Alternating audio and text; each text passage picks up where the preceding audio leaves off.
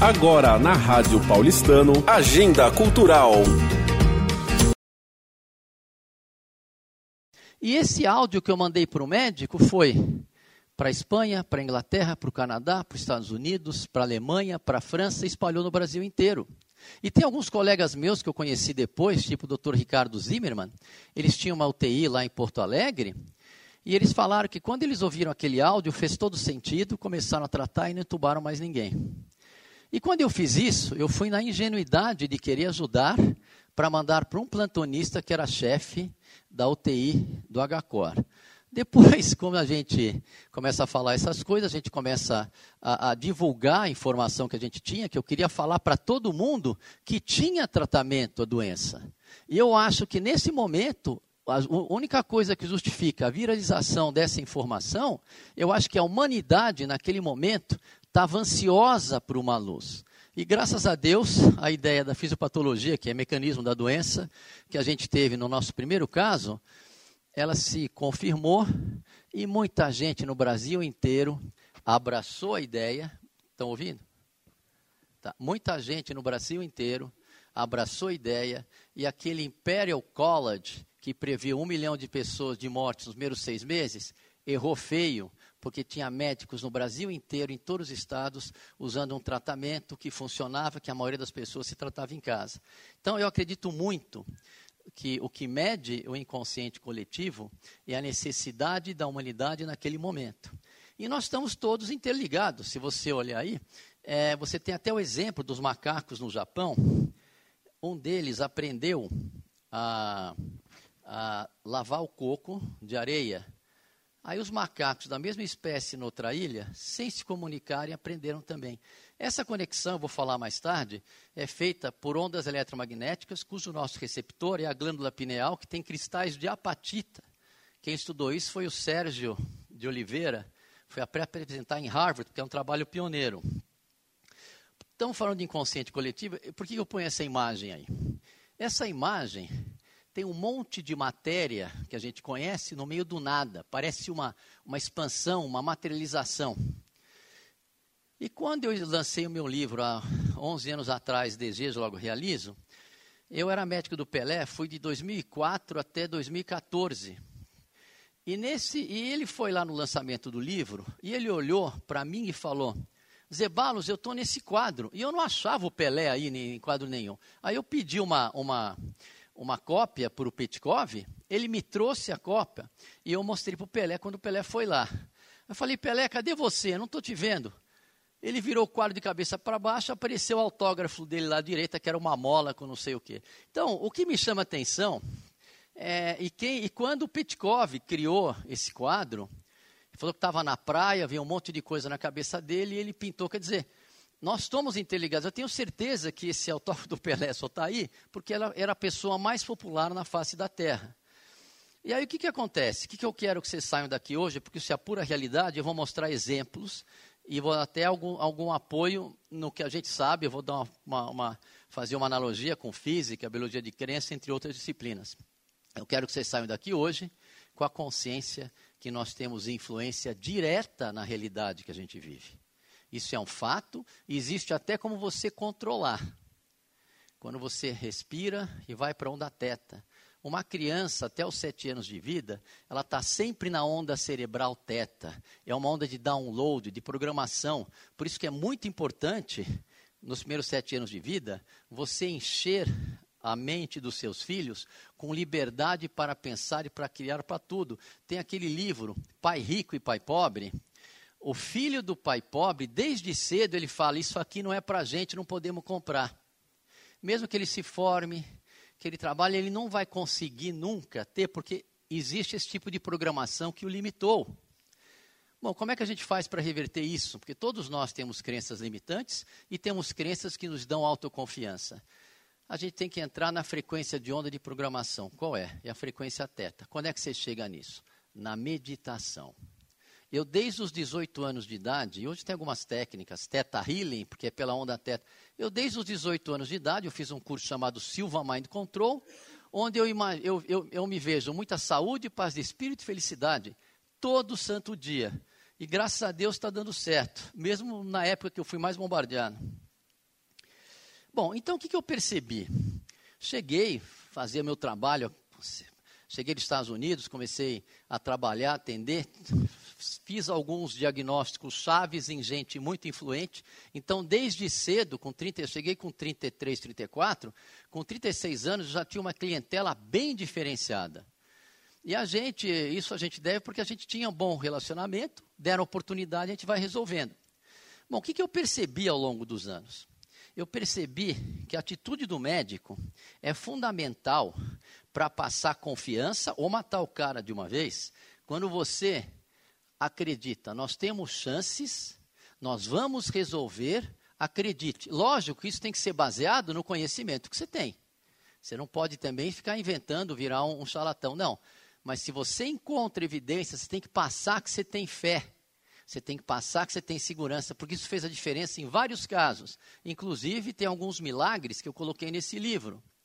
A gente sabe o que é um milagre, né? Um milagre é aquilo que tem uma baixa probabilidade de ocorrer.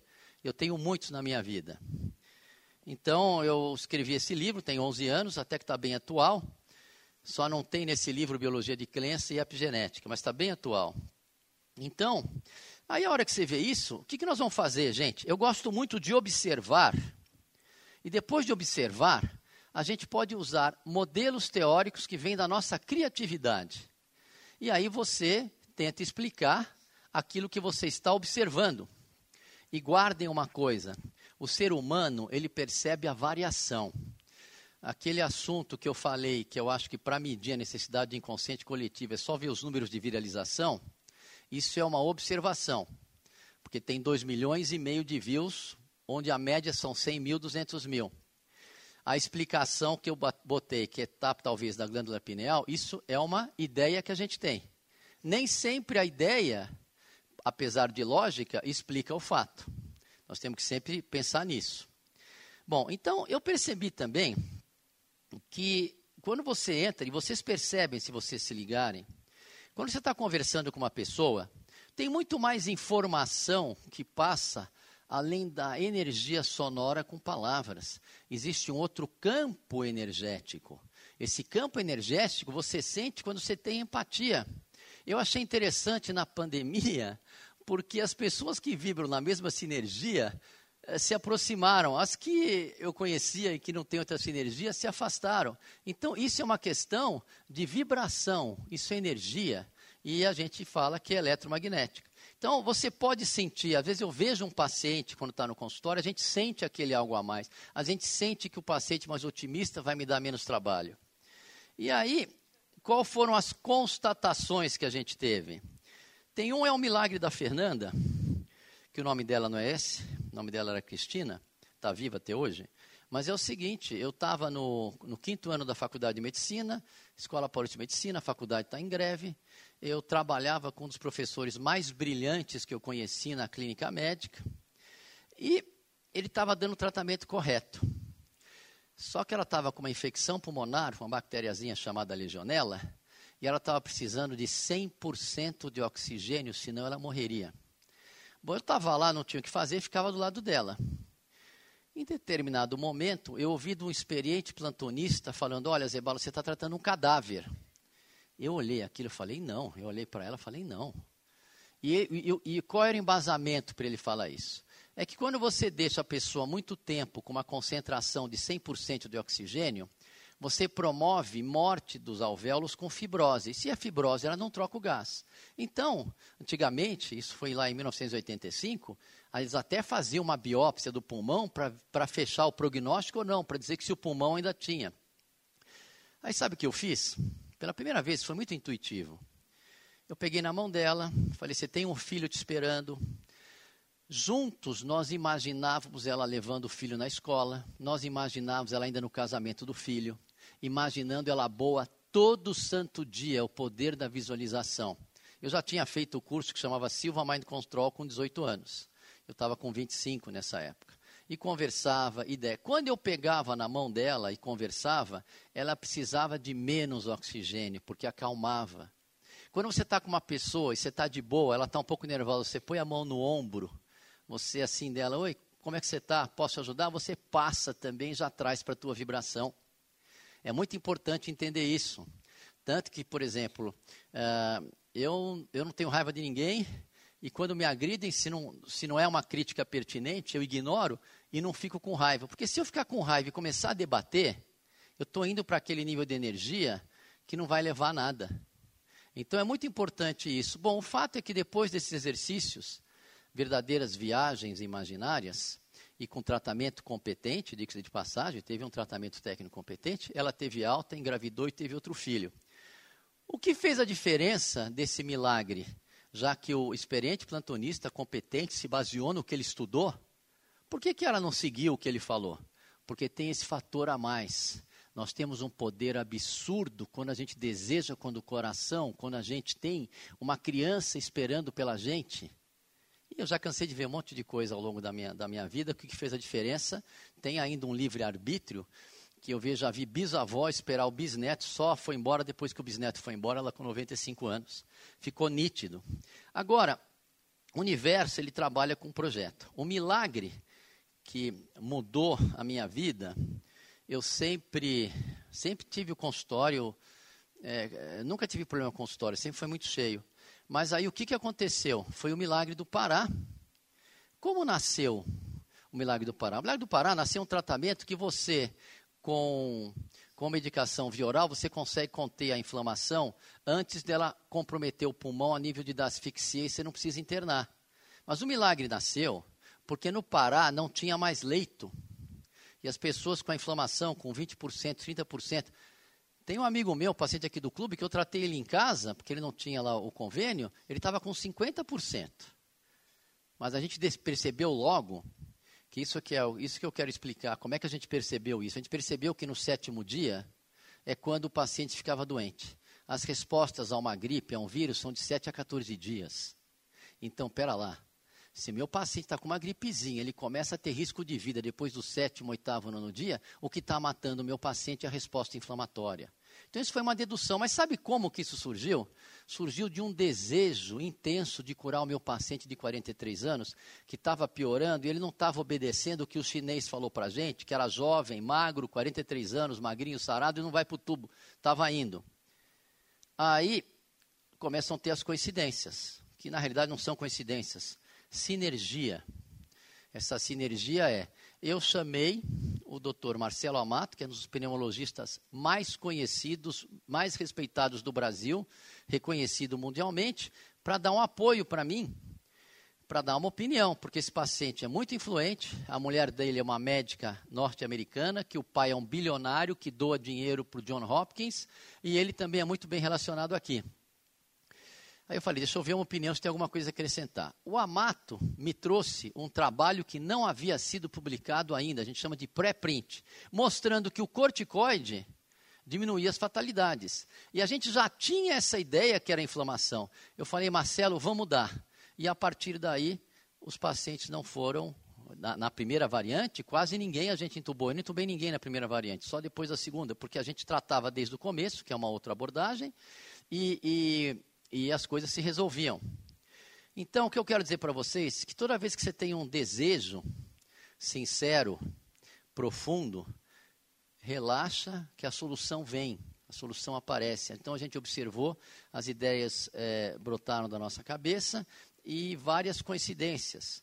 Agora, o que a gente entendeu, e eu quero que vocês saibam, isso está acontecendo exatamente agora, é que lá atrás já havia toda uma lavagem cerebral dos médicos lá de fora dos Estados Unidos falando com os profissionais aqui no Brasil, dizendo que podia o corticoide aumentar a replicação viral.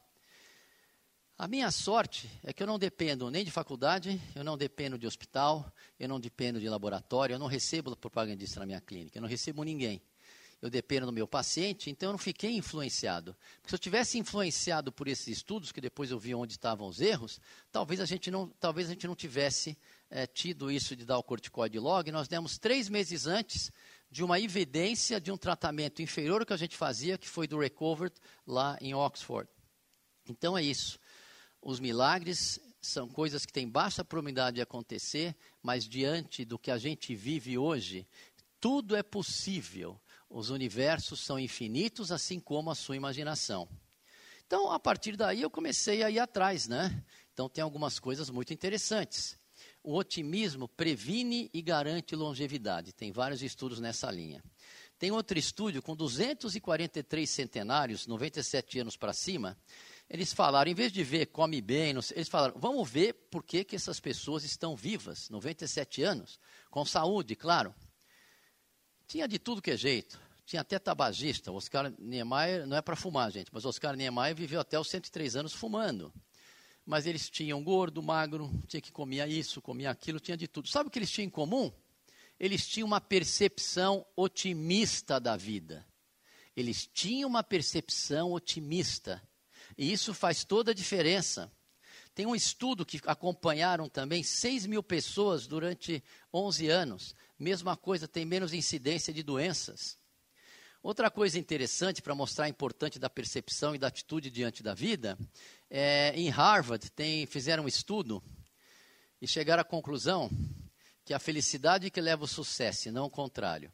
Eles contrataram uma empresa MetLife, ela contratou pessoas primeiro por um critério de QI e currículo, e o segundo critério quem estava feliz e, e querendo abraçar a causa. O grupo que não era tão preparado quanto o outro, mas estava feliz abraçando a causa, aumentaram as vendas em 20% em relação a outro grupo. Depois de um ano, quando eles aprenderam o treinamento, aumentaram as vendas em 70%. Mostrando o quê? Que a atitude, a confiança. Tem aquele dia que você acorda, você fala, hoje não tem para ninguém, e não tem mesmo esse dia. Tem dia que você acorda, pega frio no restaurante, chega lá, a comida está ruim. Tem outro dia que você acorda e você fala, não, hoje eu vou ter um dia maravilhoso e dá tudo certo. Então, a atitude é muito importante. Tem o Stópatis Moraitis, que viveu até 98 anos, mas é uma história curiosa porque ele é, foi condenado à morte com 60 anos, ele morava em Nova York. Aí ele foi para a Grécia, começou a tomar o vinho, o vinho grego, começou a tomar a, oliva, começou a trabalhar nas oliveiras, foi melhorando o cansaço, foi tudo, quando foi ver, curou o câncer dele. Lógico, isso é um caso à parte, mas isso está determinado. E quando ele quis voltar para Nova York para falar para os médicos, os médicos já tinham morrido todos, porque ele já estava com 98 anos. Então, quer dizer, é, como é que se explica um caso desse? Ele voltou para as raízes, para a origem, ele acordava bem. E, e, tem também uma coisa interessante, isso é muito curioso: o, um, o transtorno dissociativo de identidade. Sabe o que é isso? São pessoas, principalmente homens, que têm 11, 12 personalidades. Um desses casos me chama a atenção é que o cara tem 10 personalidades normais e a décima primeira é diabética. Como é que a gente explica isso? Eu não consigo explicar, mas é a percepção que ele tem. E o caso mais interessante era uma mulher que era uma cega, que alegaram que talvez tivesse tido um acidente. E aí, na região hospital, eles acharam que era uma morte neurológica da região que interpreta a imagem, porque o globo ocular, a vista dela, era perfeita. Ela mudou de personalidade e começou a enxergar. O que significa isso? Significa que o que rege é como nós percebemos o meio ambiente. E eu vou fazer uma associação isso com física e, e, e com outras situações. O dia que o ser humano aprender, treinar, controlar os seus pensamentos, fazer meditação e visualizar, a gente vai ter um avanço na espécie, porque nós vamos passar a viver aquilo que a gente acredita. No presente momento, me preocupa um pouco que eles estão deixando as pessoas cada vez mais burras e limitadas e não pensam. Aí vai ter o que a gente chama de seleção natural, aquelas pessoas que passam a questionar as coisas. Espera, isso aqui não faz sentido, o sol não é azul, os caras estão falando que o sol é azul, como é que é isso? Então os caras enchem de um passaporte sanitário que se tornou ineficiente. E todo mundo aceitando, os caras ignoram a imunidade celular. Mas eu vou falar uma coisa para vocês, isso aí não é de hoje. Esse projeto é antigo. Porque quando eu morava nos Estados Unidos, em 1991, eu assisti um, um, um cientista, o Dr. David Cherries, foi lá no, no CISPAN, no Congresso americano, e ele estava preocupado com a internet. Isso foi em 1992. Ele estava preocupado, sabe por quê? Porque ele falou: acho ótimo a gente ter a internet, porque a gente tem a, a informação. Mas eu fico preocupado com nossos estudantes, como é que eles vão desenvolver o raciocínio? Porque ele falava que mais importante do que você é, é saber qual é a distância da Terra à Lua, é saber como ela foi calculada.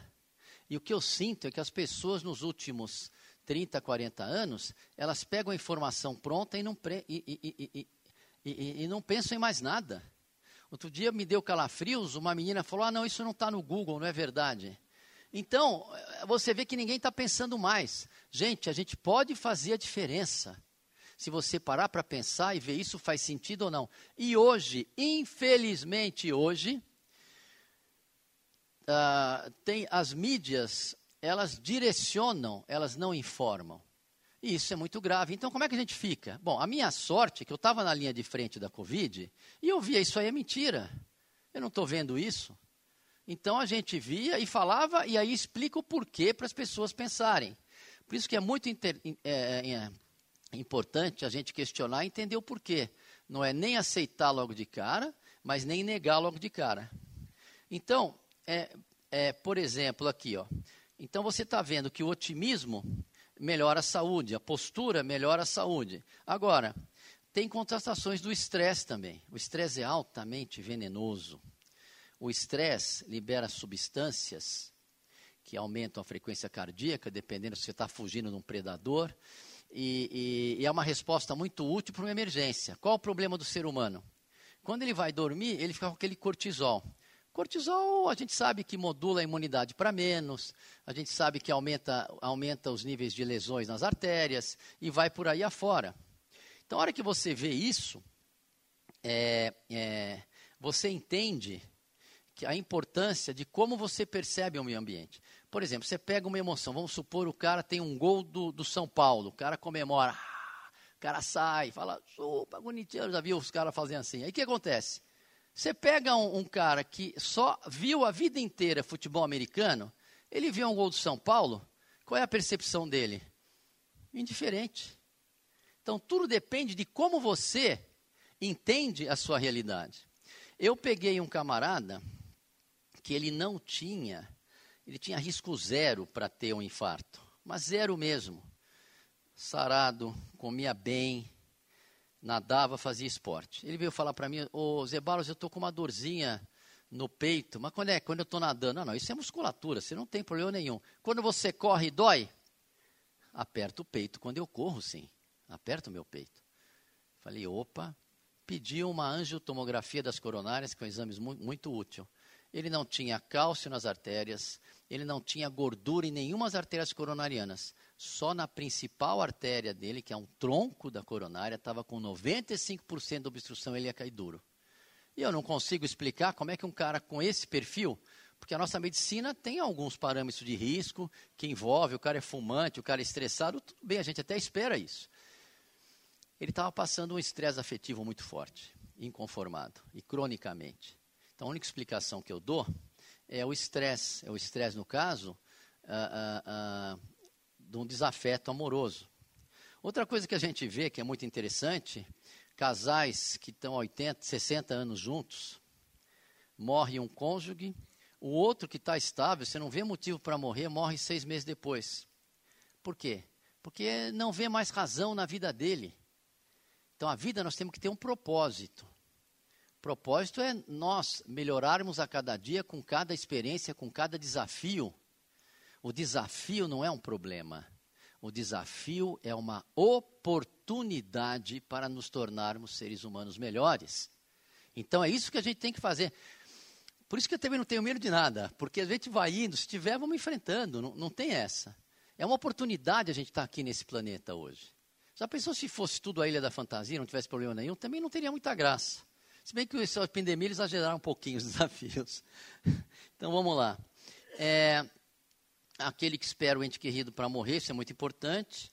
O idoso que desiste da vida e vai embora sem explicação. E o paciente que obstruiu três artérias em três meses. Esse era um paciente de risco, mas era jovem ainda. Eu estudei as coronárias dele em outubro. Ele estava com uma série de problemas afetivo-profissionais Aí ele soube que ele ia ser preso. Mas eu estudei as coronárias em outubro. Em março ele teve um infarto. As coronárias dele eram perfeitas. Em março teve um infarto com três lesões nas artérias. Infelizmente não conseguimos é, é, segurar esse caso. Mas é nítido. Sabe quando a gente aprende as coisas? São nos extremos. Você só percebe se um elevador está subindo ou descendo na variação quando ele sobe e quando ele desce. Se ele fica uma sensação de parado, pode ser que ele esteja em movimento, numa velocidade constante. Então é muito importante a gente observar esses casos extremos para a gente entender, peraí, o que, que aconteceu aqui? É óbvio que foi o estresse que ele estava tendo. Bom, esses casos é, relacionados ao estresse, eles são inexplicáveis pela medicina convencional. São explicados somente por esse novo conceito de que é isso que eu quero que vocês saiam daqui hoje. Vocês vão mudar a percepção de vocês, vão mudar não, vão melhorar a percepção, estado de espírito, interferindo diretamente nas células e tem moléculas que fazem isso. Moléculas que fazem isso que eu vou explicar mais, mais com mais detalhe.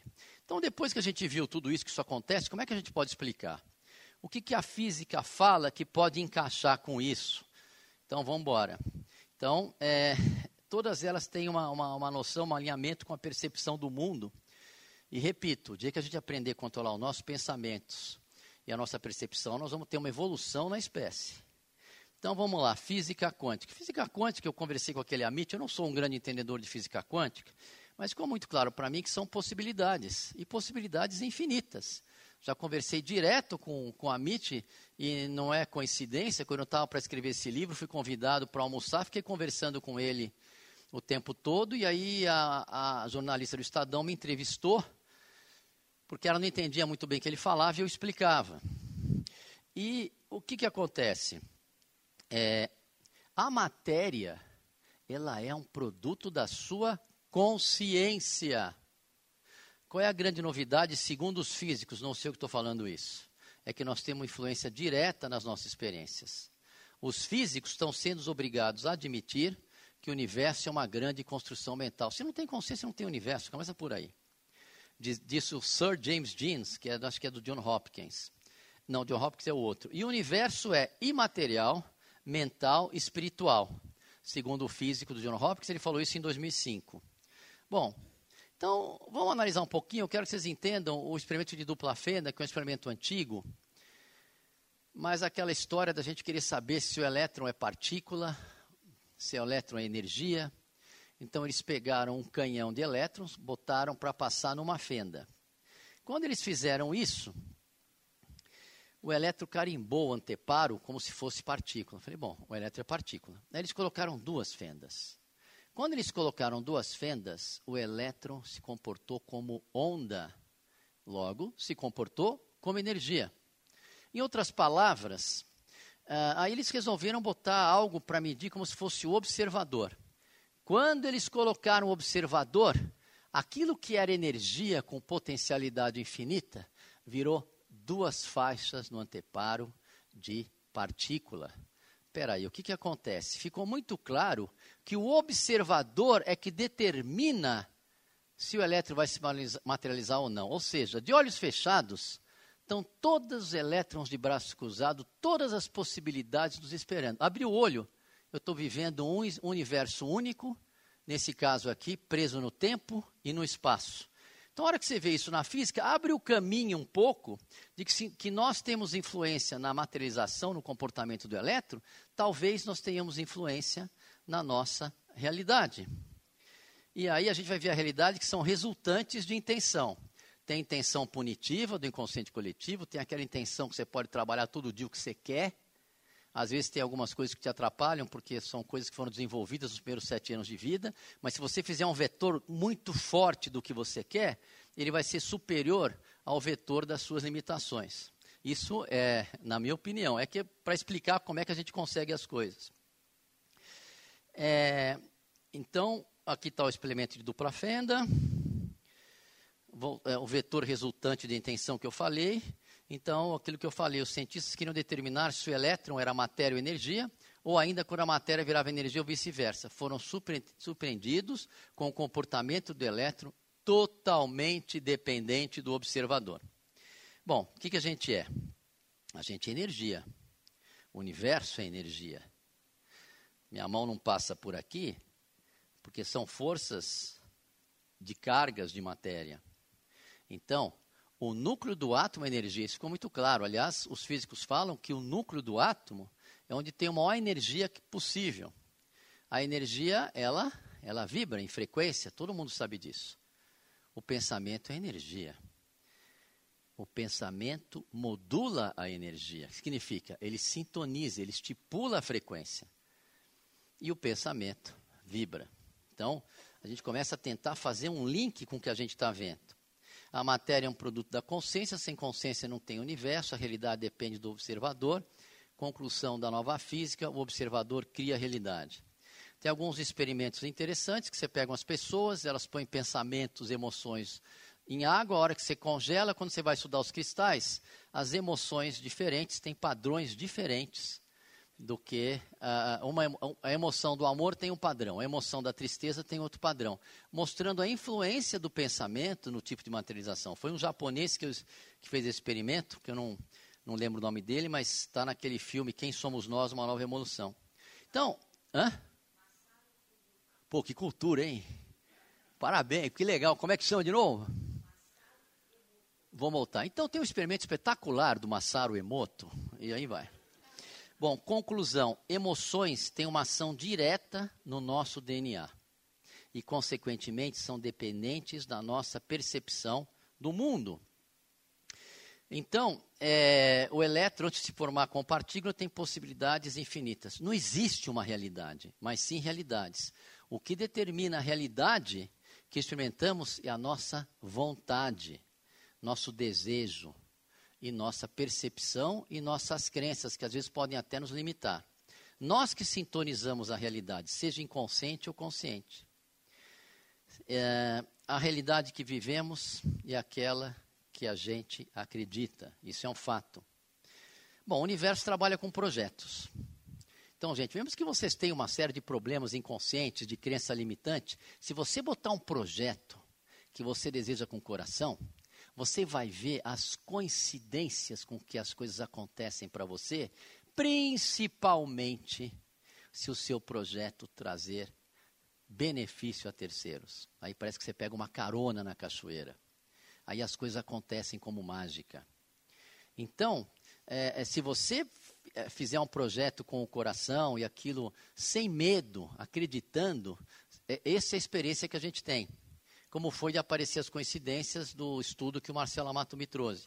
Então, eu tenho outro exemplo de um projeto, que isso aí no caso é do meu filho. Sempre eu tocava, eu imaginava eu tocando violão, assim, para uma multidão, assim. Eu sempre sonhava com isso, assim, nos ensaios, achava o olho, imaginava a galera. Bom, o que, que aconteceu? Ele leu o livro desde pequenininho, né? Esse livro que eu falo que tudo é possível. E desde pequeno eu falava, falo para meus três filhos. Quando pergunto o que você vai ser quando crescer, não sei o que, filho, fala que você vai ser feliz. Você vai ser feliz e aproveitar cada segundo. Aí você não tem limite nenhum para essa pessoa. Então, o poder da visualização é conhecido já faz muito tempo. O poder da visualização funciona. Ele ensaiava, fechava os olhos e se via. Qual é a probabilidade de acontecer isso com um brasileiro fazer uma música em inglês ainda no Brasil? É um outro milagre, é baixa.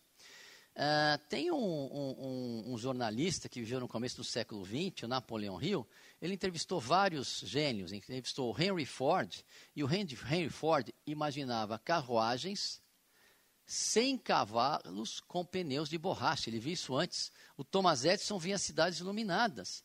Então, quero que vocês saibam, quando vocês estiverem nessa onda teta, visualize o que você quer e tem que tocar sua alma. Então, pela física, explica muitos dos milagres que aconteceram na minha vida, que acontecem na vida de vocês, e, e, e fica claro que aí dá uma esperança, porque a gente, quando aprender a controlar, a gente consegue viver aquilo que a gente quer.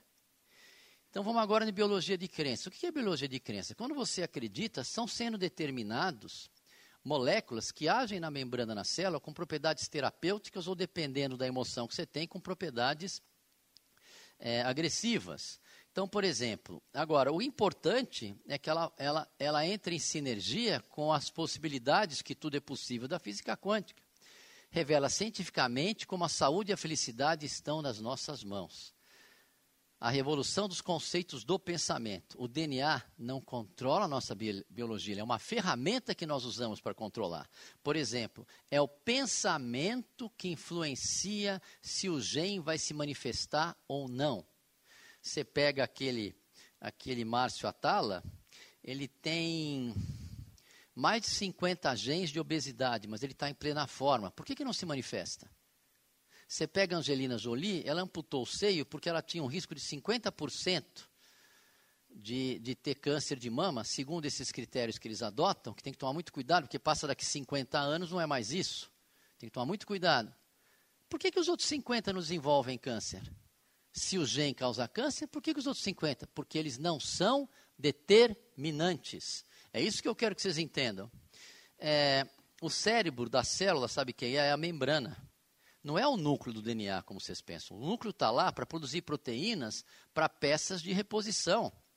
Tanto que uma célula funciona bem quando você tira o núcleo. Ela só morre por falta de proteínas que são essenciais na vida dela, aí é dependente do núcleo.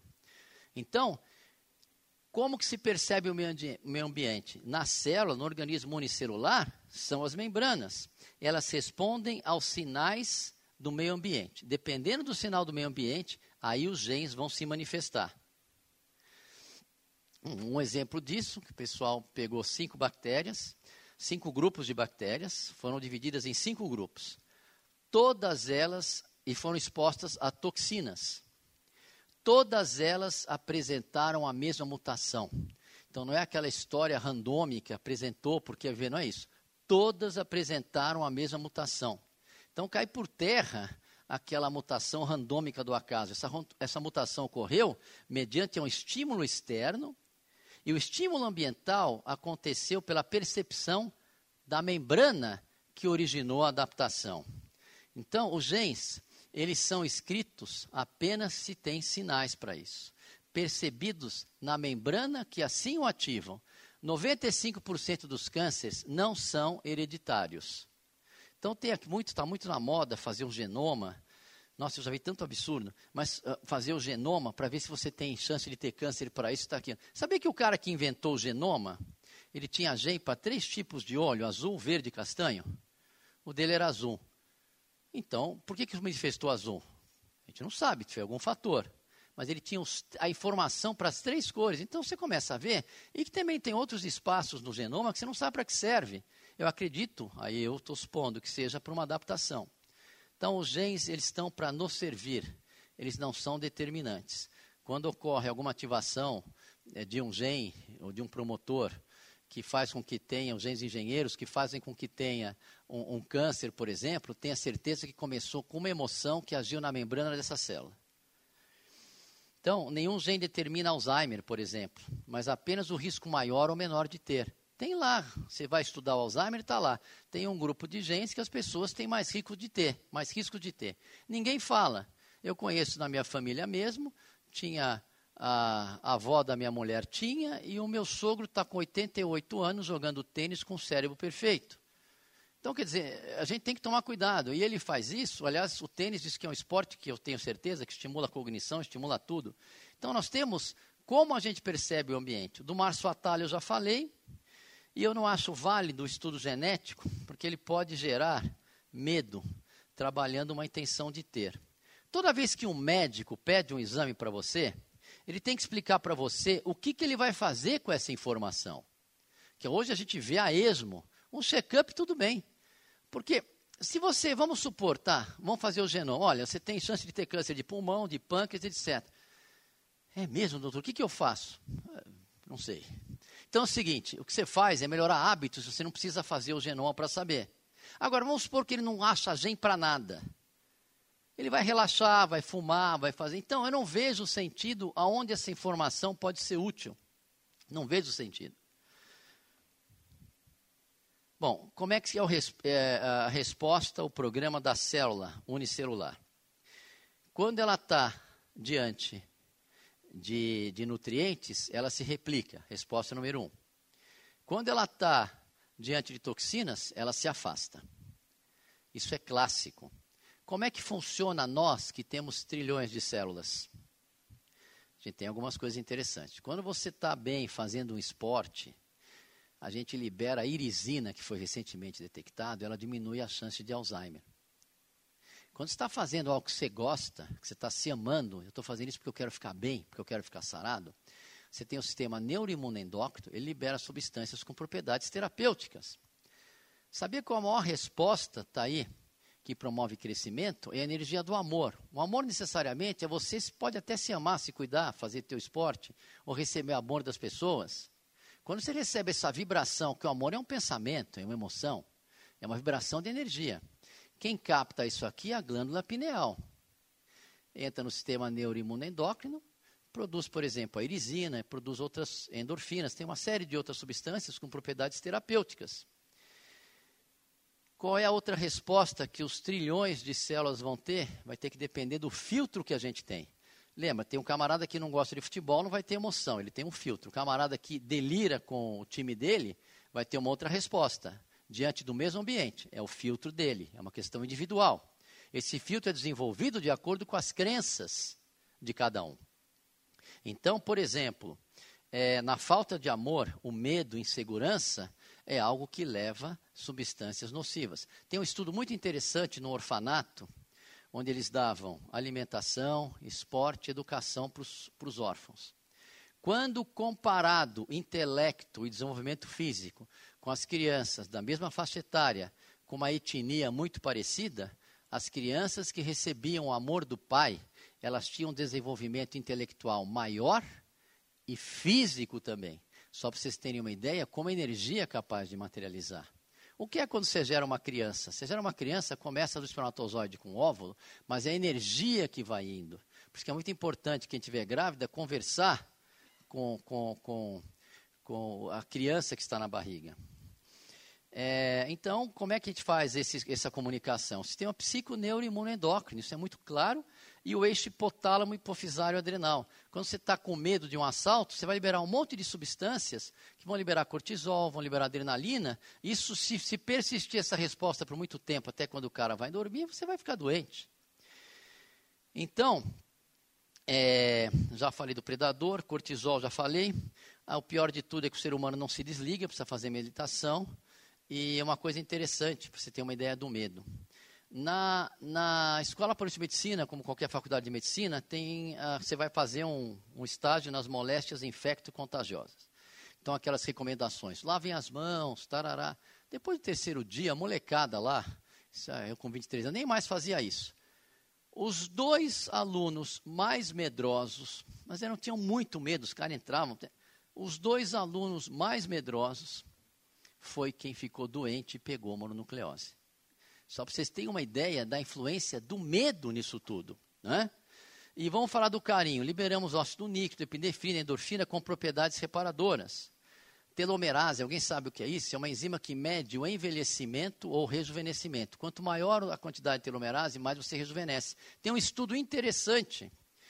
Tinha um câncer de próstata, que às vezes o câncer de próstata, quando ele é de baixo grau de agressividade, esse, esse indivíduo fica na observação.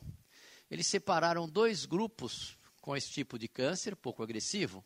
Num grupo eles deram meditação, nutrição, atividade física. No outro grupo não fizeram nada. Depois de dois anos de avaliar, o grupo que não teve a intervenção teve envelhecimento de 6%, que seria diminuir a telomerase. O grupo que teve toda essa intervenção, que mudou hábitos, que teve prazer, descobriu uma vida nova, está motivado, rejuvenesceu, porque a telomerase aumentou. Só para vocês terem uma ideia da importância dos hábitos, e volto, de como a gente percebe o nosso dia a dia. Bom, aí sorrir faz bem, né? Eu já contei lá atrás da percepção do, do, dos centenários otimistas. E outra coisa que tem um estudo muito conhecido, quando você tem convivência com amigos, não interesse para fazer negócio, com amigos, é, é, porque aí, aí fica bagunça. Então, então convivência é, com céu com os amigos já tem vários estudos mostrando a longevidade. Por que isso? Percepção do seu dia a dia de vida. É isso que muda. Como você percebe, tem uma influência na sua biologia, nas suas células. E eu tenho certeza que a gente descobriu a irisina, por exemplo, mas que vão ter um monte de outras proteínas que vão ser liberadas, que vão falar: olha, essa aqui é bom para isso, essa aqui não causa Alzheimer. Mas na realidade, isso, elas são consequência de um estado de espírito onde você estava com uma percepção extremamente agradável do seu ambiente. E aí vai produzir. Então é melhor ir lá para cima, vamos melhorar nossa percepção, vamos fazer as coisas que a gente gosta. Então, por exemplo, a irisina, ela é liberada no esporte prevenindo demência. Ela agindo e a proteína age na membrana da célula. Então, uma coisa que eu também acho que é importante, para você passar uma vibração boa, eu, no meu consultório, eu brinco muito. Então, porque eu tenho paixão pelas pessoas. As pessoas são muito interessantes. Quero falar para vocês, exceto vocês, ninguém é normal. Eu vou te falar uma coisa, só vocês. Quando você entra na, na intimidade de cada um, mas com uma boa intenção, você percebe que, que, que as pessoas são muito, muito interessantes. E eu nunca me esqueço, o príncipe de Mônaco, o Alberto, que agora já acho que é, já é rei, ele, ele perguntaram para ele o que, que ele achava mais interessante na vida dele. A coisa mais interessante que ele achava na vida dele é conhecer pessoas interessantes. E no meu dia a dia eu tenho isso, parece a Praça da Alegria, vai só mudando o personagem. Então eu tenho certeza que a minha paixão por pessoas, pelo meu trabalho, ajudam muito a curar o meu paciente. Eu já ouvi muito isso, 37 anos na linha de frente vendo isso.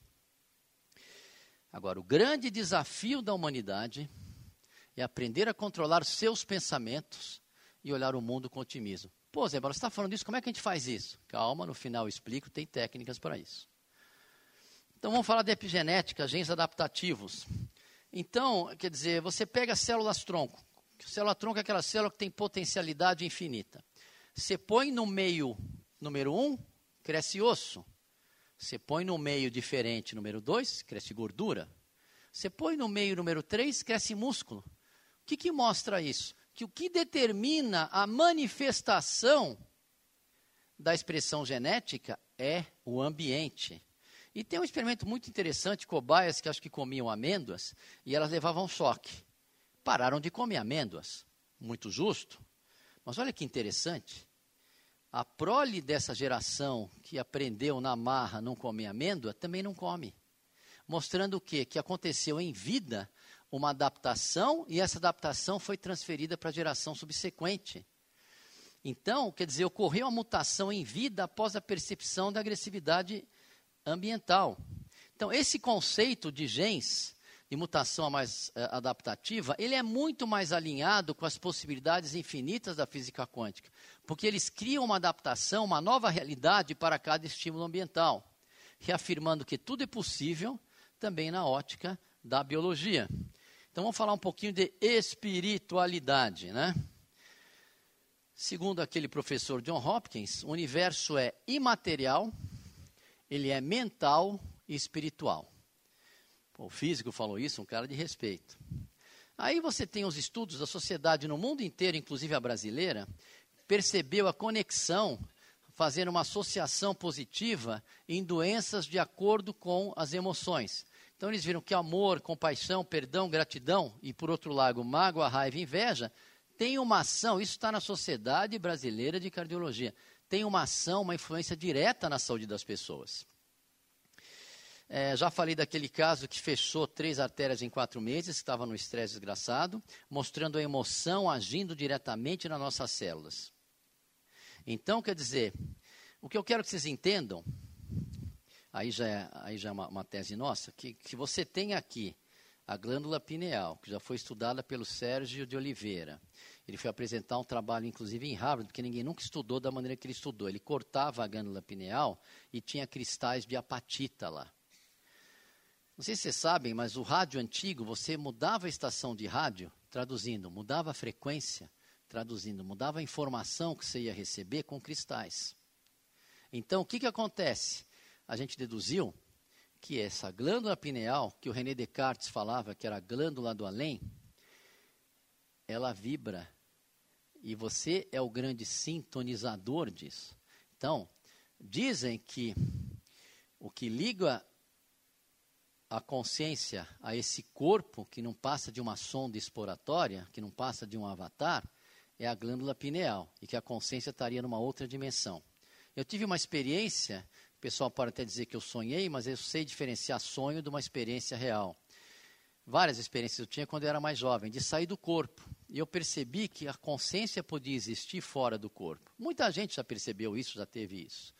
Com o passar dos anos, nunca mais sai. Não sei, vai ficando mais velho, fica mais travado, mas não sai mais. Assim, com consciência. Talvez você saia da maneira inconsciente. Então, se você tem aqui, olha, um receptor de energia luminosa, energia sonora, energia química, energia eletromagnética. Então, e, e aí o que, que vai acontecer? Você vai receber essa informação. A interpretação desta informação vai depender das suas, das suas programações que foram desenvolvidas nos primeiros sete anos de vida, como ah, quando está na onda teta que você programa a criança. O jesuíta falava: me dá seu filho ao nascer, que eu devolvo um homem aos sete anos. Então, quer dizer, os jesuítas tinham esse conhecimento, né? Então, é, a hora que você enxerga tudo isso, que isso é um avatar, aí você fica confiante que você vai ser controle disso, você não fica nem mais com medo de morrer. O Jatene falava: o que mata não é o colesterol, é a raiva e a mágoa. Espera aí, esse camarada operou, não sei se foram milhões, mas milhares de pessoas. E ele ficou de perto com essas pessoas. Para ele soltar essa informação, porque é muito parecida com as informações que eu estou passando aqui para vocês, mostrando que as emoções têm uma influência direta nas nossas células. Então vamos tentar mudar a percepção. A conclusão é que tudo é energia, nada é sólido.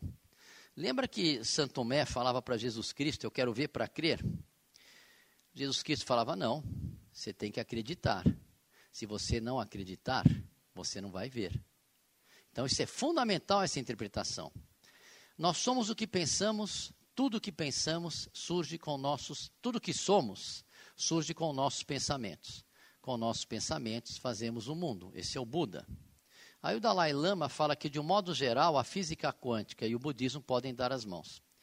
Quando a gente vê aquela frase que Deus criou o homem à imagem e semelhança, eu, aí é a minha opinião. Eu acho que Deus, Deus nos deu a oportunidade de aproveitar essa vida e dirigir a realidade que a gente quer.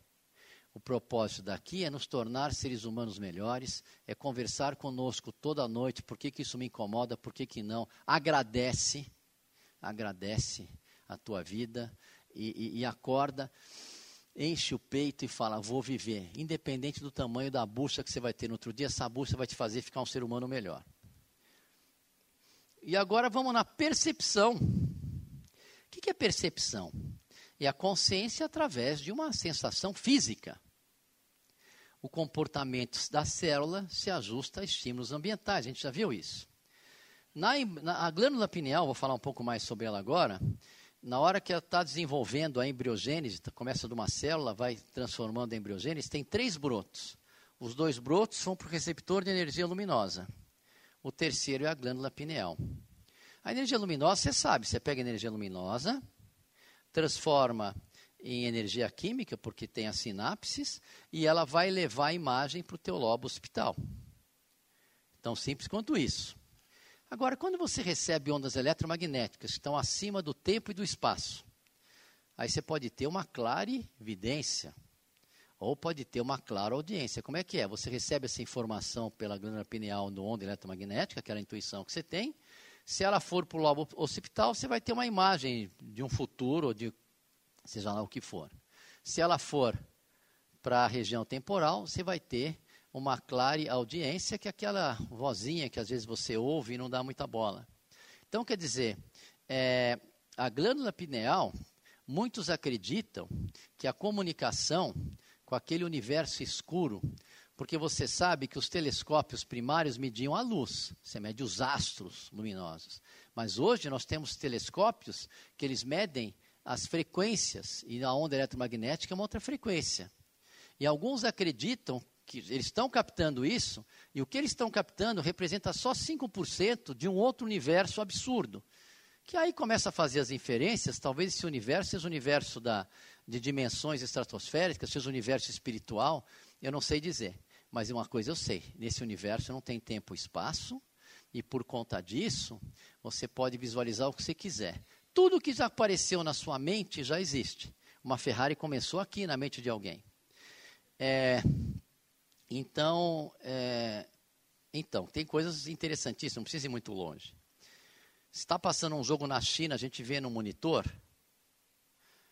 as ondas eletromagnéticas eliminaram a variável espaço. Porque você não precisa estar lá na China, a distância é muito grande, mas você vê aqui, a informação chega aqui. É, quando você De repente você está pensando numa pessoa, agora isso foi, ficou muito atrofiado por conta do celular. Mas imediatamente essa pessoa ligava para você. Isso é muito interessante.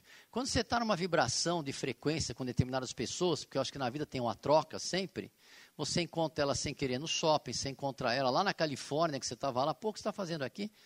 E quando essa troca acabou, você não vê mais a pessoa sendo seu vizinho. Então, essas conexões, essas sinergias, é, são feitas pela, por um outro tipo de energia, que é a energia da onda eletromagnética, que é algo que você não pode ver, mas você pode sentir. É aquilo que a gente vê nos pacientes. Então, percepção é tudo. Ela controla o pensamento da célula. Precisamos ver como vão mudar a percepção. Ela controla a ativação dos genes. Ela controla a sintonia da realidade a ser experimentada. E as realidades disponíveis, gente, elas são infinitas, elas são o tamanho da nossa imaginação.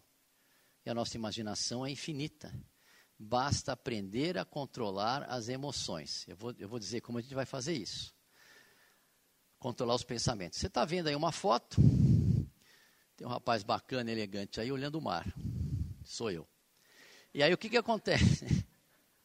Tem gente que vai olhar, vai falar: que pôr do sol lindo.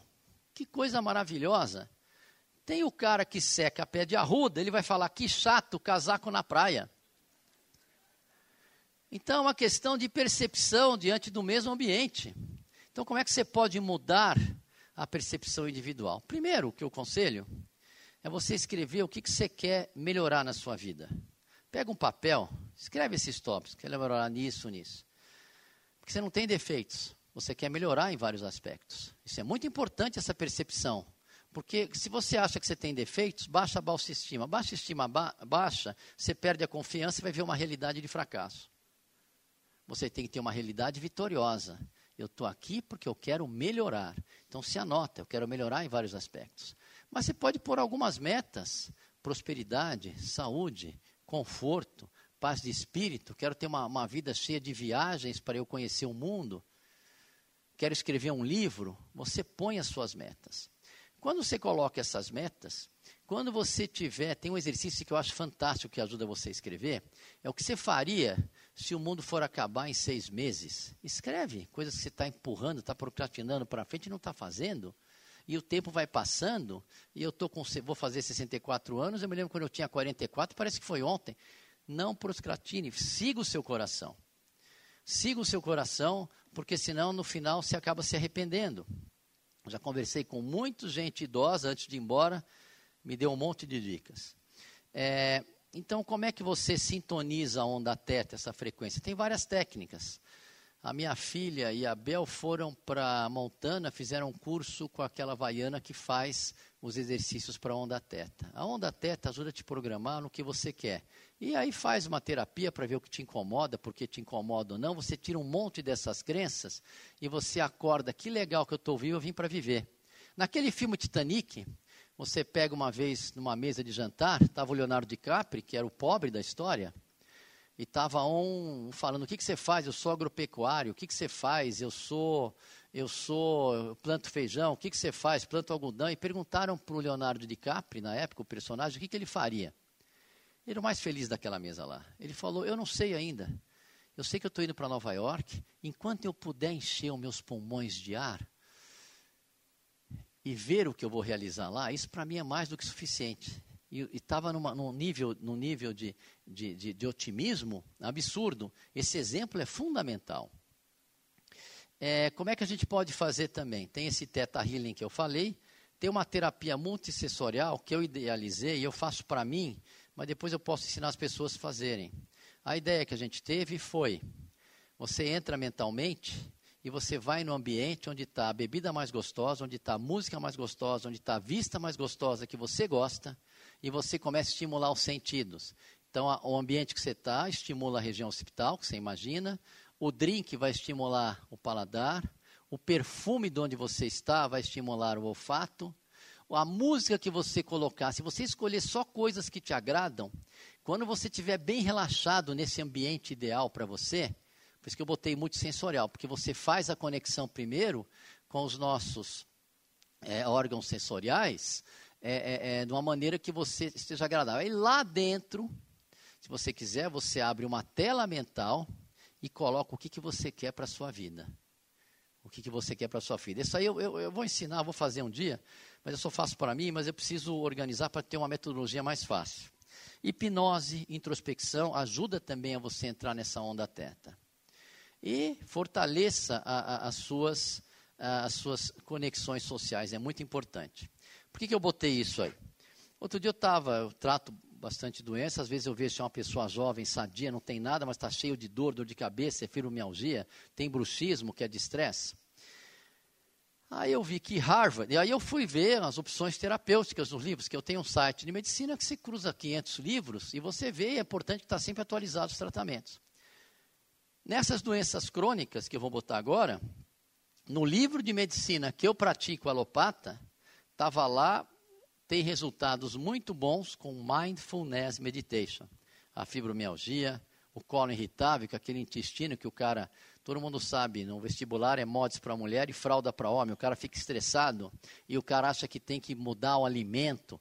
Obviamente tem alguns alimentos que podem atrapalhar, mas na realidade tem gente que tem isso tão intenso que pode comer alface que vai ter vai ter a exacerbação do movimento peristáltico. Isso melhora com com, com esses trabalhos de meditação. A psoríase também, depressão, ansiedade também, enxaqueca nem se fala. Nós temos remédios para enxaqueca, mas outro dia foi uma senhora lá, estava tomando cinco remédios, ela tinha passado com cinco neurologistas, dois psiquiatras e não dormia. Eu cheguei e falei para ela: não precisa ser gênio para saber que a minha medicina com esses remédios não vai te ajudar. Faz um teta healing com a Luísa. Ela fez um teta healing com a Luísa. Minha filha, o que aconteceu? ela passou a dormir, a família inteira está vindo da, da de Trancoso, ela mora em Trancoso, a família inteira está vendo para passar com a Luísa, mostrando que a medicina do século XXI vai favorecer a interface humana, a interface de você se relacionar com o seu paciente, ensinar ele a aprender a controlar, porque as cirurgias serão robóticas, os diagnósticos vão com o algoritmo facinho, facinho, e o que, que vai sobrar vai ser a interface humana, porque a inteligência artificial pode até dar um diagnóstico. Mas como é que você vai dar um diagnóstico para pessoas que são diferentes e têm percepções distintas? Então, por exemplo, se tem uma pessoa você acabou de fazer um diagnóstico do câncer, que o índice de sobrevivência é 20%, eu não minto para o meu paciente, mas eu não coloco esses números. Eu falo, nós temos chances concretas de você se dar bem. E não estou mentindo. E aí ele acredita e ajuda muito. É, então, como é que você vai mudar? Treine o seu cérebro para ser otimista. Agradeça diariamente pela oportunidade da vida. Não existe problema, mas desafios. Os desafios nos engrandecem, nos tornam seres humanos melhores. Não existe fracasso nem sucesso, mas experiência e aprendizado. E encha sempre, antes de dormir e acordar, pensamentos positivos. Aí eu quero falar uma coisa para vocês.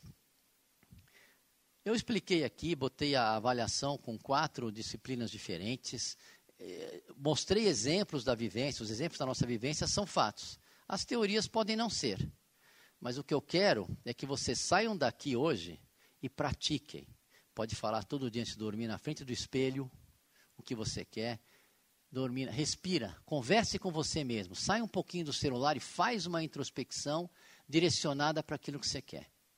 Porque se vocês praticarem, vocês vão constatar que explica muita coisa na minha vida, na vida do Ziba, né, como as coisas acontecem, como os milagres acontecem. Tudo é uma questão que nós temos esse poder, uma influência na nossa realidade. Eu conversei com aquele físico conhecidíssimo, quase ganhou o prêmio Nobel, Amit. Eu falava, diante dos exemplos que eu tenho na minha vida, que a gente consegue o que a gente quer, que a influência é, é absurdamente alta. Ele falava, não, nós temos uma influência, mas não é muito. A gente ficou nessa discussão. Então, aí eu cheguei à conclusão que talvez a influência que eu tenha de conseguir as coisas que a gente quer com o coração, é porque se eu me der bem, um monte de gente vai se dar bem junto comigo. Eu acho que é isso que a gente tem que aproveitar, essa conexão do inconsciente coletivo. Então, por exemplo, é, essa é uma forma para realizar sonho que eu fiz. Então, eu quero que vocês pratiquem e constatem, pois tudo muda quando você muda. A humanidade desse século é controlada pelos seus pensamentos e não o inverso. Temos que aprender a controlar meditação, exercícios, faz um esporte que você gosta. Acredito que a grande conquista desse século não será um homem chegar a Marte. Será aprendermos a controlar nossos pensamentos, levando uma evolução da nossa espécie. Aí, o que, que vai acontecer agora? Eu vou passar um videozinho que foi da Top Magazine, que eles pediram em um minuto eu dar uma solução para melhorar a saúde sem remédios. E ficou bom.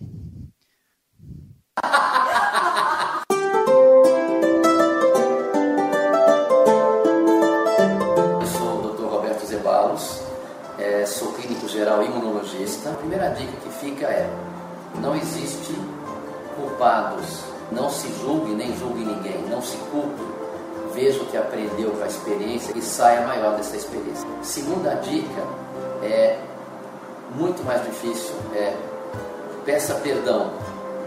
Se for um ente querido que você é próximo, chama e peça perdão assim com o coração. A terceira dica, vamos melhorar nossa autoestima. Como? Você vai escrever num papel todas as suas qualidades. A quarta dica é você escrever que você não tem defeitos, você quer melhorar em vários aspectos. E no quinto, você escolhe objetivos. Uma vida sem sonhos, sem metas, não tem graça. É isso, gente. Então é isso. Se alguém quiser fazer uma pergunta, etc., a gente faz. Se não, vou jantar, que eu estou com fome, mas eu estou à disposição.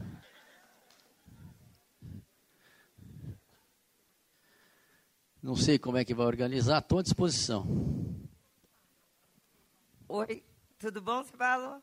Oi. É Oi, querida. Mãe do Gustavo, que é seu paciente. Oi?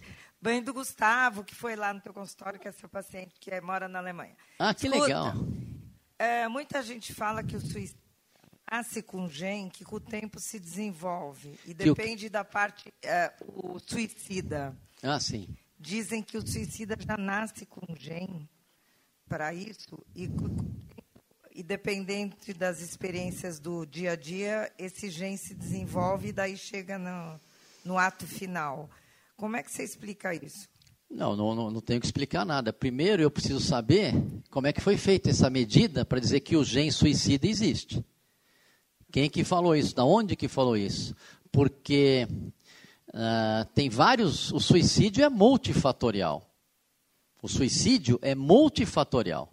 Depende de várias circunstâncias, depende é, é, é, de como a pessoa encara a vida. Agora, dizer que um gene só é responsável por suicídio, vamos levantar quantas pessoas têm esse gene e quantas se mataram. Aí a gente precisa ver isso. Então, o que eu quero dizer para você, espero que tenha passado, hoje, o que a gente sabe, os genes são instrumentos para manifestação mediante a um estímulo que vem de fora da célula para dentro da célula. Os genes não são determinantes como se pensava, são muito importantes. São muito importantes, mas quando os genes engenheiros ativam um câncer, ou quando os genes engenheiros ativam uma doença, isso começou de um sinal na membrana da célula, e não no gene que se manifestou do nada. Então, isso é muito importante que fique claro. Sabia que tem doenças que a pessoa tem uma miopatia, um músculo fraco, eles tiram parte do músculo dessa pessoa que está com doença, eles botam num, meio ambiente, num outro meio com soro fisiológico, o músculo volta a funcionar, mostrando que esse músculo está recebendo sinais para não funcionar dentro da pessoa, fora da pessoa não está mais. Então é isso. O que mais?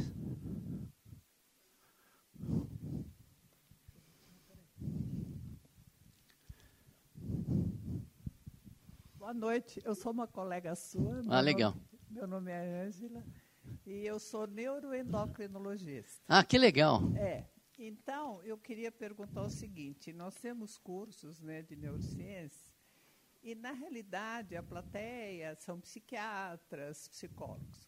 E eu já pergunto, quando eu dou uma aula, o que, que é raiva. E eu não consegui ainda ter esse conceito. Eu gostaria de saber de você o que, que é a raiva. E eu tenho mais uma pergunta. Ah, eu vejo muito raio-x, como neuroendocrinologista, da calcificação da pineal. Você Sim. deve ter visto muito. É, Eu vi o trabalho do Sérgio Oliveira, não Pois penso. é. Então, assim, por que que determinadas pessoas... A pineal é uma glândula de 4 milímetros. Nós estudamos que ele é o menor órgão, né, tirando as paratiroides, do corpo humano. algumas pessoas a, existe a calcificação da pineal e outras não têm. E aquela calcificação, às vezes, até assusta. Às vezes, eu atendo alunos que trazem o raio-x. Ai, professora, me deu essa calcificação. O que, que é isso?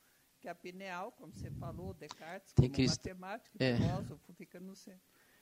Porém, o que, que você acha? Você estuda a pineal também? Não, eu estudo Sérgio Oliveira, mas eu, eu posso dar um pois parecer. É, o, o que seria pessoas que calcificam e outras não calcificam. Existe alguma relação, talvez, com espiritualidade? Muito obrigada.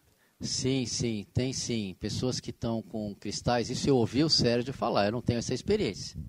É que faz muito sentido a gente receber, ter um receptor de ondas que transcende o tempo e o espaço. Ele estuda os cristais são de apatita. Parece que tem uma relação. Agora, eu não sei dizer porque uns têm, outros não têm. Eu sei que se você forçar, você desenvolve e muito. Se, vai, se esse desenvolvimento vai ser com cristais ou não, aí eu já não sei. Eu só quis passar para vocês que tudo indica que a glândula pineal é a comunicação que a gente tem com a nossa consciência. Exato. Então, exato, é isso. O pessoal quer ir embora já, hein? O pessoal quer ir embora. A raiva, a raiva é o seguinte, eu não sei, vou dar o parecer agora de leigo, que eu não sou psiquiatra. Mas quando você está com raiva, você tem que perguntar para você mesmo por que, que você ficou com raiva. De repente, aquela pessoa tem um defeito maior, muito exagerado que você tem. De repente, ela quebrou um valor que você acha crucial, o valor da amizade, que nos seus parâmetros são valores que você jamais quebraria. Então, você fica com raiva. De repente, porque ele está fazendo mal para você. Então, é difícil a gente saber, mas é uma emoção ruim. Eu não tenho raiva das pessoas que me xingam, eu não tenho raiva das pessoas que me chamam de. Quem é que é? Um médico? Vem muito paciente dele, não vou falar o nome dele, mas é um monte de paciente lá, a gente resolve, porque a gente está tratando também uma Covid intestinal e o pessoal não sabe o que é, e melhora muito. Aí várias pessoas que vêm de lá falam, pô, ele é um picareta. Mas aí eu, eu, eu, sou um picareta, mas eu resolvo o problema de todos ali. Mas eu não vou, eu não vou ter, ter raiva, porque a raiva é, ela não vale um segundo do nosso, nosso sono, nem um segundo na nossa vida. Diferente de se defender de uma agressão que está botando você em risco. São coisas distintas. É. Imagina, imagina. Então tá Eu bom. tenho uma, uma questão. A prática da religiosidade e da fé também interfere nessa espiritualidade? Sim, a fé entra na linha lá de biologia de crença. Se você acredita em Deus, dizem que esse que a glândula pineal comunica com o lado espiritual. Eu acredito em Deus. Quando você tem fé, poxa vida, você já está acreditando, acreditou, resolveu. Jesus Cristo falava para Santo Tomé: se você não acreditar, você não vai ver. Então a fé é fundamental, mas você tem que ter uma fé que, que você realmente acredita nessa fé. Isso, é, é, isso a gente vê. Então, por exemplo, quando eu escrevi o meu livro, eu falo meditação, oração, tudo isso que é quando você entra para dentro de você e se descobre. E aí que você entra para dentro de você, se descobre e você rege o que você quer. A fé é fundamental.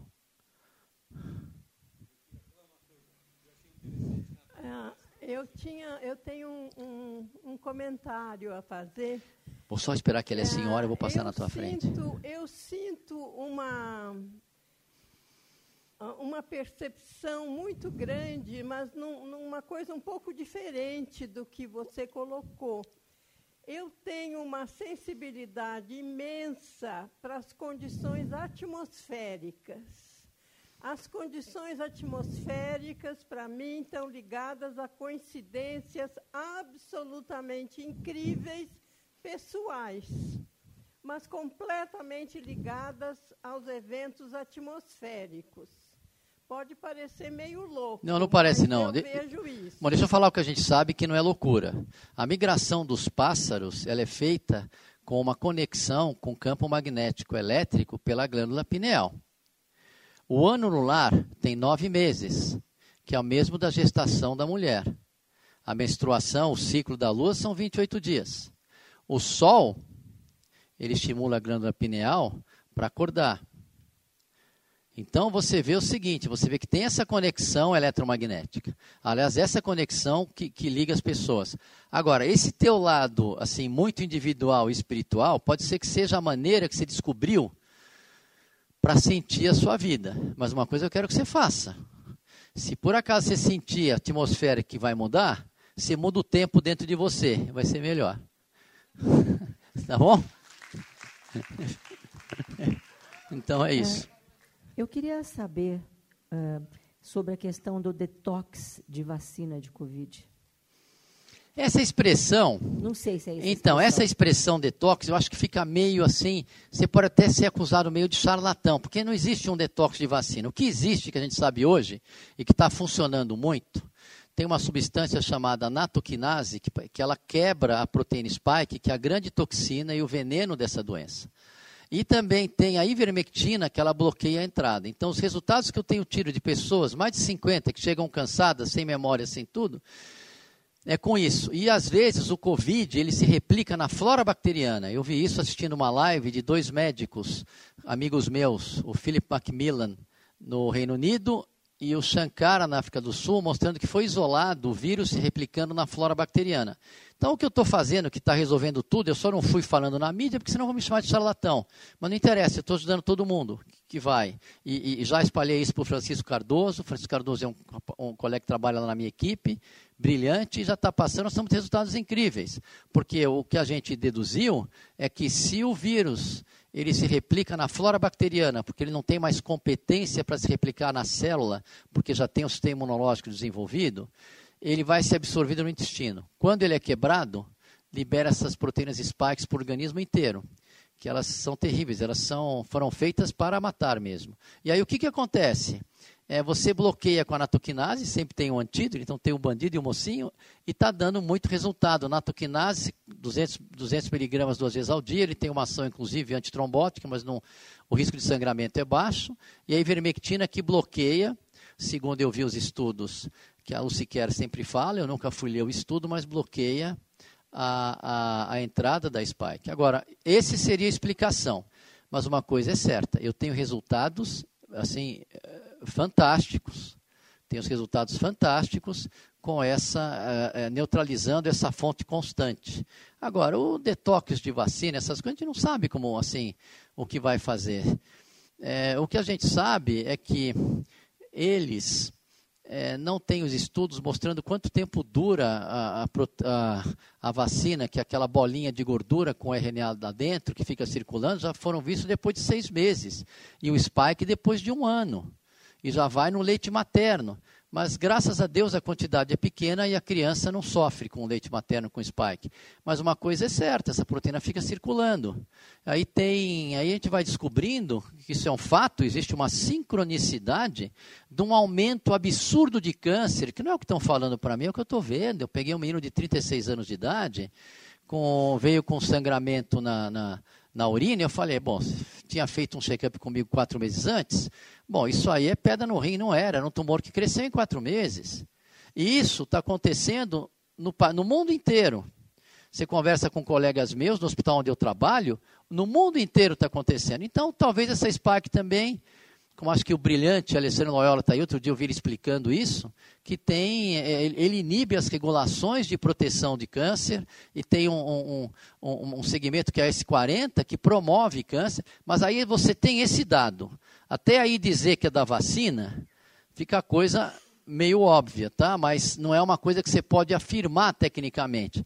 Mas é muita, é muita coincidência, por exemplo, aumentar o número de mortes por todas as causas no mundo, que o parlamento inglês vai discutir isso agora, e, e pasmem, eles separaram um trabalho com dois grupos, 3 milhões de pessoas cada um, um não vacinados e outros vacinados. O número de, de mortes por todas as causas nos não, nos, nos não vacinados é muito mais baixa do que nos vacinados. Aí você faz um estudo amplo, que você pode enxergar você tem os países mais pobres do leste europeu, eles não tiveram dinheiro para vacinar todo mundo.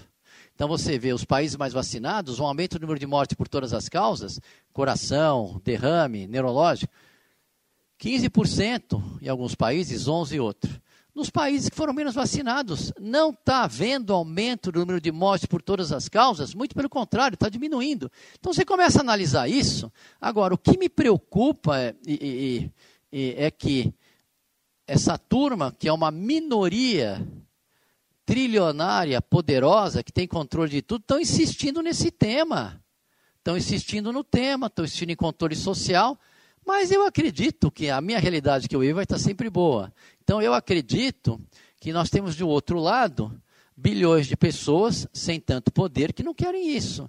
E essas pessoas estão interligadas. Por isso que numa entrevista que eu dei no Direto ao Ponto, no final da entrevista, eu queria criar, eu falei, vamos criar um movimento de massa contra o totalitarismo e vamos nos unir para isso, porque a liberdade do planeta estava em jogo. Eu falei isso em 2022, em janeiro.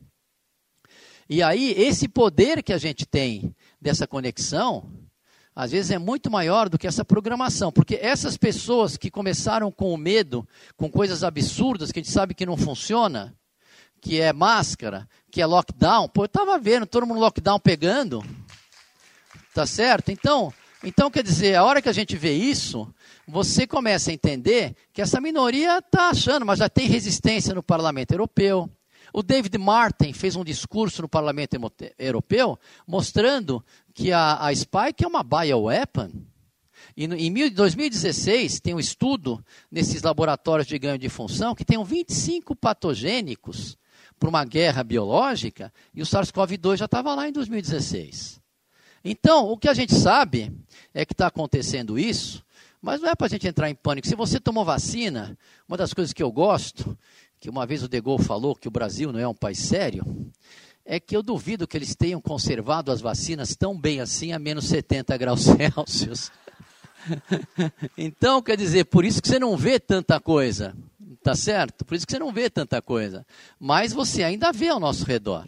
Outra coisa, se a gente funcionar essa tese da gente conseguir equilibrar as nossas moléculas, mesmo que tenham essa proteína spike, o teu desejo de ficar vivo, de ficar bem, etc., tem essa influência biológica. Eu acredito nisso. Agora, você pode ter tudo, menos medo. Não tenham medo. Vamos viver o dia a dia e agradecer que nós ainda estamos nesse planeta. Tá bom? O que, que você queria? O que, que você queria?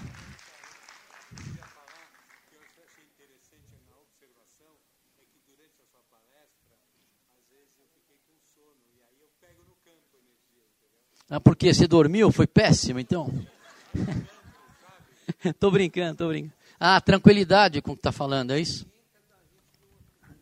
Doutor.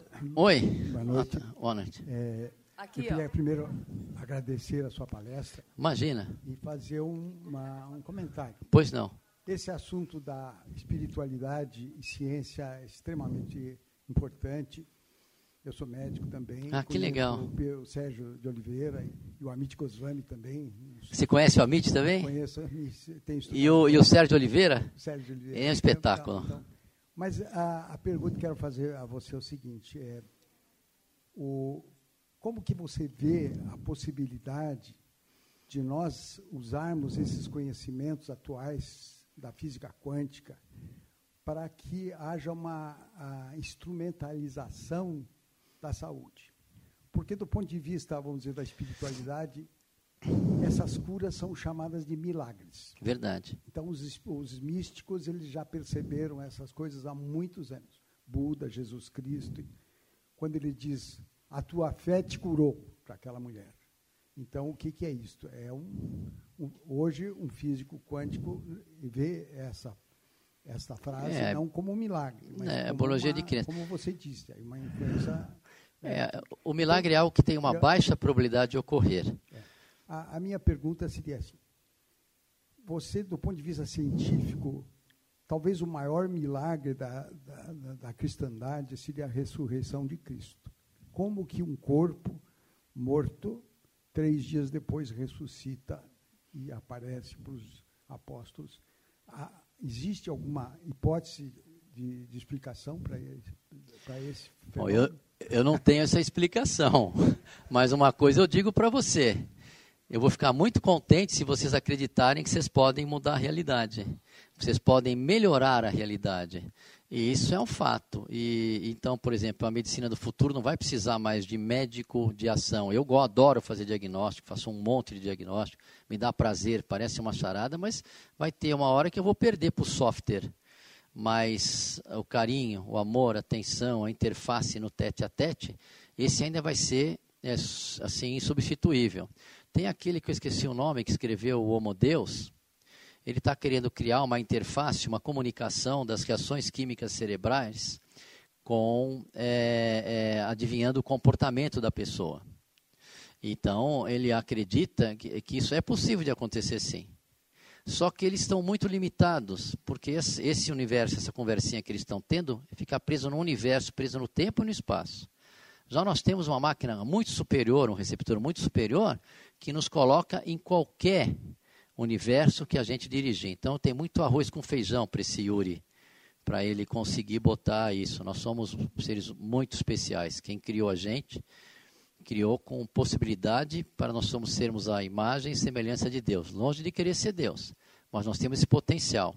O que me preocupa é que nos últimos 40 anos eles atrofiaram essa potencialidade mas vão ter as pessoas, como sempre tem no equilíbrio, que vão, vão ter esse movimento, que eu espero que cresça, das pessoas se tornarem cada vez mais prósperas e cada vez com mais segurança da realidade que eles querem. E entenderem que nós não podemos desperdiçar um só segundo dessa vida, que passa muito rápido. E é isso. Tá bom? Doutor, aqui, ó. Tá. Imagina. Aqui, ó. Imagina. Doutor. Cadê? Ai, doutor, aqui, ó. Não, eu tô perto. Ah, mas tá na caixa ela? Não, tá aqui. Aqui. Tá. Vamos ver, vamos ver. Doutor, boa noite. Está me vendo aqui? Sim. Doutor, eu tenho um filho com uma síndrome rara. Ele tem a mutação de um gene. Aí eu queria entender com o senhor se quando você fala de gene, ele tem a mutação do gene ASXL1. Quando a gente descobriu, tinha 82 casos no mundo.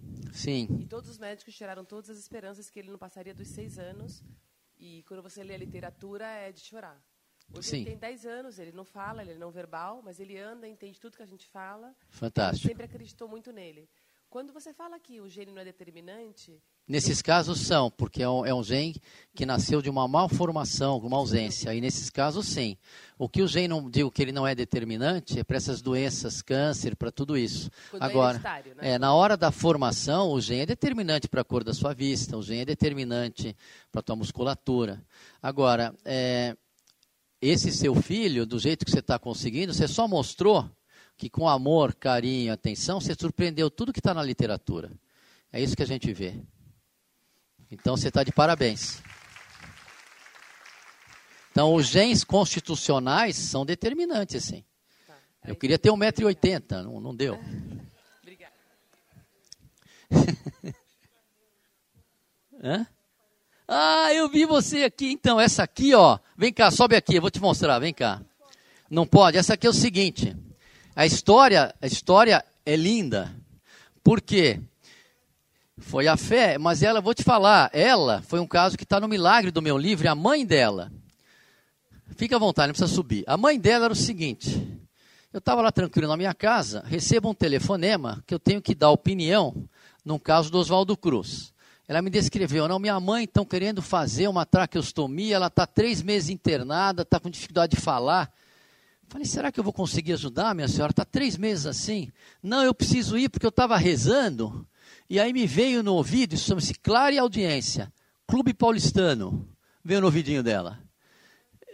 No médico que, ele, que não conhecia. Aí o Clube Paulistano, no médico, ela encontrou uma amiga minha, falou, ah, vai lá no, no, nos Ebalos. Ah, Aí eu fui lá dar opinião, falei, tá bom, vai. Ah, não fui desistindo, mas eu achei, pô, o caso é complicado, três meses. Aí eu cheguei lá, aí eu olhei, aí eu fiz um relatório, eu vi um tremor na mão, perguntei, escuta, será que ela não está com Parkinson? Alguém viu isso? Porque eu vi um tremorzinho ali, e o Parkinson, em fase avançada, ele dá rigidez, a pessoa não consegue engolir. E eu falei, vamos fazer uma tracheotomia, já trataram Parkinson? Aí os médicos que estavam lá, você fez aquele cheque para eles do 30 de fevereiro, né? Fez, tá? Aí os médicos que estavam lá, é, Aí os médicos que estavam lá falaram, não, o Zé Barros, o neurologista falou que não é. Aí eu chamei ela, falei, vamos levar lá para o Einstein, que eu vou tentar tratar isso. A gente tratou com o que se trata Parkinson, não tomava nada, ele dopa tudo. Começou a sair, respirar, não precisou, e nós tínhamos combinado de comer o porpetone no Jardim de Nápoles, na casa dela, porque ela gostava. Passaram os três meses, ela estava em casa e cantou para mim, comendo o porpetone. Então, quer dizer, eu entrei lá como instrumento, mas eu, do ponto de vista racional, falei, como é que eu vou ajudar essa senhora três meses vão fazer uma tracostomia? É que ela tinha uma doença de um diagnóstico que infelizmente deixaram passar, mas é um diagnóstico que você, num primeiro momento, você dá o remédio e você trata e a pessoa vai melhorando, porque você dá a deficiência dela, que é L-DOPA, etc. Então eu fico pensando, eu fui um instrumento de uma coincidência, porque eu chego lá aberto para tentar enxergar, não chego lá para não, não adianta, desculpa, não tenho o que fazer. Agora, o que me chamou atenção no caso dela é que ela teve uma clara audiência. É isso que me chamou. Ela ouviu nesse ouvidinho esquerdo aí. Tá, e eu, não, e eu sou meio despachado, não sei o quê. que coisa, que coisa espetacular. Foi um milagre, é. Não, mas foi interessante, mas isso aí eu fui instrumento só. Boa noite, doutor. Imagina. Boa Oi. noite, doutor. Ô, querido. Tudo bem? O que, que anda fazendo? Bem, eu sou o Évaro. É, como forma de agradecer por essa brilhante palestra, eu gostaria de não, de fa não fazer uma pergunta, mas sim fazer um agradecimento. Opa. É, quando o senhor falou em milagre, eu voltei há dois anos atrás e vi a minha norinha internada na UTI, no Einstein. É, ela estava grávida e tinha pego Covid graças ao Dr. Zebalos, graças às mentalizações que ele nos ensinou a fazer, graças às mentalizações que ele fazia com ela, ela a, a trouxe à vida. Hoje a Martina tem dois anos, é maravilhosa, saudável e a Gabriela também. Então eu quero registrar mais uma obrigado, vez. Obrigado, obrigado. É. Imagina, que isso. Obrigado. Bom. Doutor, Pois não. Ah, você está filmando, acabou. E aí, doutor? Então acabou, né? Acho que já perguntaram uma, tudo. Pode ser uma. Mais uma? Caixa, bem, tudo bem? Eu já estou ficando com bafo Mas já. alguém Mentira. ele está com fome. Posso fazer a última aqui? Ah, pois não. Cadê? É a caixa. Dentro os caras os cara estão é tudo aí, eu nunca vejo esses caras. Cadê? Cadê? Vai lá. Vai lá, vai lá, vai lá. A, é, a gente vê muito falar sobre o os efeitos da proteína spike, né? Principalmente Sim. para os, para os vacinados. Que é o coelho? É o coelho? Isso, exato. Ô, coelho, o que tá fazendo aí, velho? Ele é parceiro, seu... ele é parceiro. Aceitei tá. o seu convite, obrigado. Tá. A, a gente escuta muito falar dos, dos efeitos da proteína spike no corpo, principalmente do, de quem tomou a vacina. Esse, esses efeitos de spike, da spike também dá para os não vacinados que pegaram a doença? Esse Bom, vou falar o que a gente via. Eu só via os efeitos da proteína spike naqueles casos que tiveram grandes quantidades de vírus que foram internados durante muito tempo com reações neurológicas. Recentemente eu tenho ouvido um pós-Covid, mas é mais do intestino as consequências da spike na concentração que ela é produzida são muito mais frequentes nos vacinados do que nos não vacinados ou em quem está com Covid intestinal, que a solução é fácil, como eu expliquei aqui. Então, realmente, se você pega, por exemplo, por que, que dá a miocardite? A miocardite ela ocorre no jovem porque o jovem tem um sistema imunológico que reage demais, dá mais no jovem do que no velho. Agora, essas, agora você não vê crianças com miocardite. Eu, a minha equipe, vimos mais de 11 mil casos. Eu via mais os internados, a minha equipe tratava em casa e voltava no retorno. Eu tive um caso de miocardite num, num, num jovem de 33 anos que estava com um caso grave, mas também melhorou e ficou bom. Eu vi um caso de Covid de miocardite. Agora, eu olho para o lado, também tem outras doenças, amiloidose, tudo que está descrito na, nos efeitos colaterais da Pfizer é, eu vejo mais das vacinas do que da doença. Eu não vi, eu, eu, eu, eu, olha, eu vi muita gente, eu não vi miocardite por conta. Agora, aí que tá, tem um lobby que não dá para confiar mais, na, por exemplo, na, na Heart Association nos Estados Unidos, eles soltaram um artigo quando estava começando a aparecer miocardite, que o que causa miocardite é Covid, e não tinha essa evidência lá. O Peter McCollum, que é uma pessoa que eu admiro, gosta de mim, eu converso com ele sempre, que é um, um, um, cientista que ele faz pesquisa. Eu não faço pesquisa, eu penso, publiquei um trabalho que teve alguma relevância, que constata o milagre do Pará, mas eu não sou cientista, eu penso, tiro conclusões, observo, mas você pega o Peter McCollum, ele conta que esse, esse artigo da sociedade foi totalmente virado. Então, hoje, gente, você não pode confiar mais nos periódicos. O, o editor do Lancer diz que 50% dos trabalhos que ele produz não são reproduzíveis. Traduzindo, são, não são bons, não, não, não, não traduzem a verdade. Então, hoje, a gente tem que ficar de olho na nossa observação, no raciocínio e conversar com quem está vivendo. Porque senão você fala, ah, o New England soltou um estudo assim. O New England, que era uma coisa inimaginável, soltou alguns estudos que teve um viés que é uma coisa absurda. Então, quer dizer, você vê que a minoria poderosa, ela está manipulando isso. E, infelizmente, infelizmente, nos 30 anos, eles deixaram os médicos dependentes das sociedades. E as sociedades têm líderes que ditam regras. E essas sociedades, como são poucos, dá para o quê? Dá para corromper. E aí os médicos mal avisados, mas são bem intencionados, eles não param para pensar, não. A sociedade falou, o trabalho está lá. Nem se dá o trabalho do tra do, de ver o trabalho. Falaram que o, o corticoide replicava o SARS-CoV-1. Aí depois que eu vi que estava funcionando, estava dando certo, eu fui ver o trabalho. O, o SARS-CoV-1 eles pararam o trabalho quando aumentava a replicação. Realmente aumentava, mas ninguém viu o desfecho. O desfecho de quem tomou corticoide no SARS-CoV-1 era melhor com mais vírus do que não. Então você vê que existe essa manipulação, e você tem que viver teu dia a dia, ficar atento, ficar esperto, e, e, e, e vamos tocando, né? Mas tem que tomar cuidado com as informações. É, eu não sou desse. Não é, não é nem minha opinião, por exemplo. Eu estou aqui com o Loyola. Quantos trabalhos tem mostrando que a ivermectina funciona, Loyola?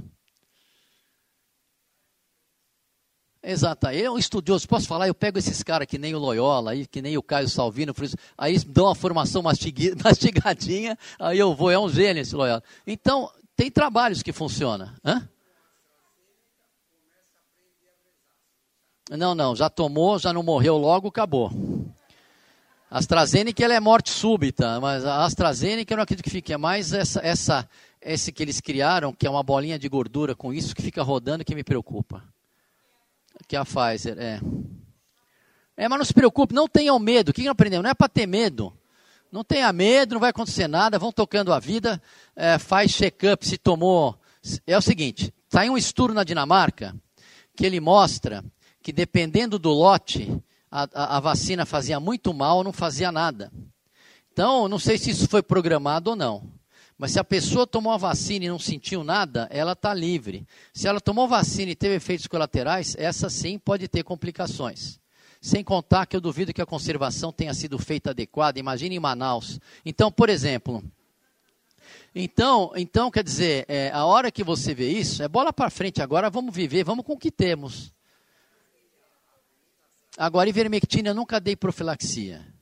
Ivermectina eu dava no começo, eu comecei a dar pela primeira vez porque tinha um estudo que mostrava a diminuição da replicação em tubo de ensaio. Aí eu dava porque não fazia mal. E eu dava no primeiro momento para colher o paciente, porque eu tinha certeza lá desde cara, começou a inflamar, eu dava o corticóide no, no quinto, sexto dia, ia curar 99,9% dos casos, iam precisar ir para o hospital. Depois com a amazonense foi pior.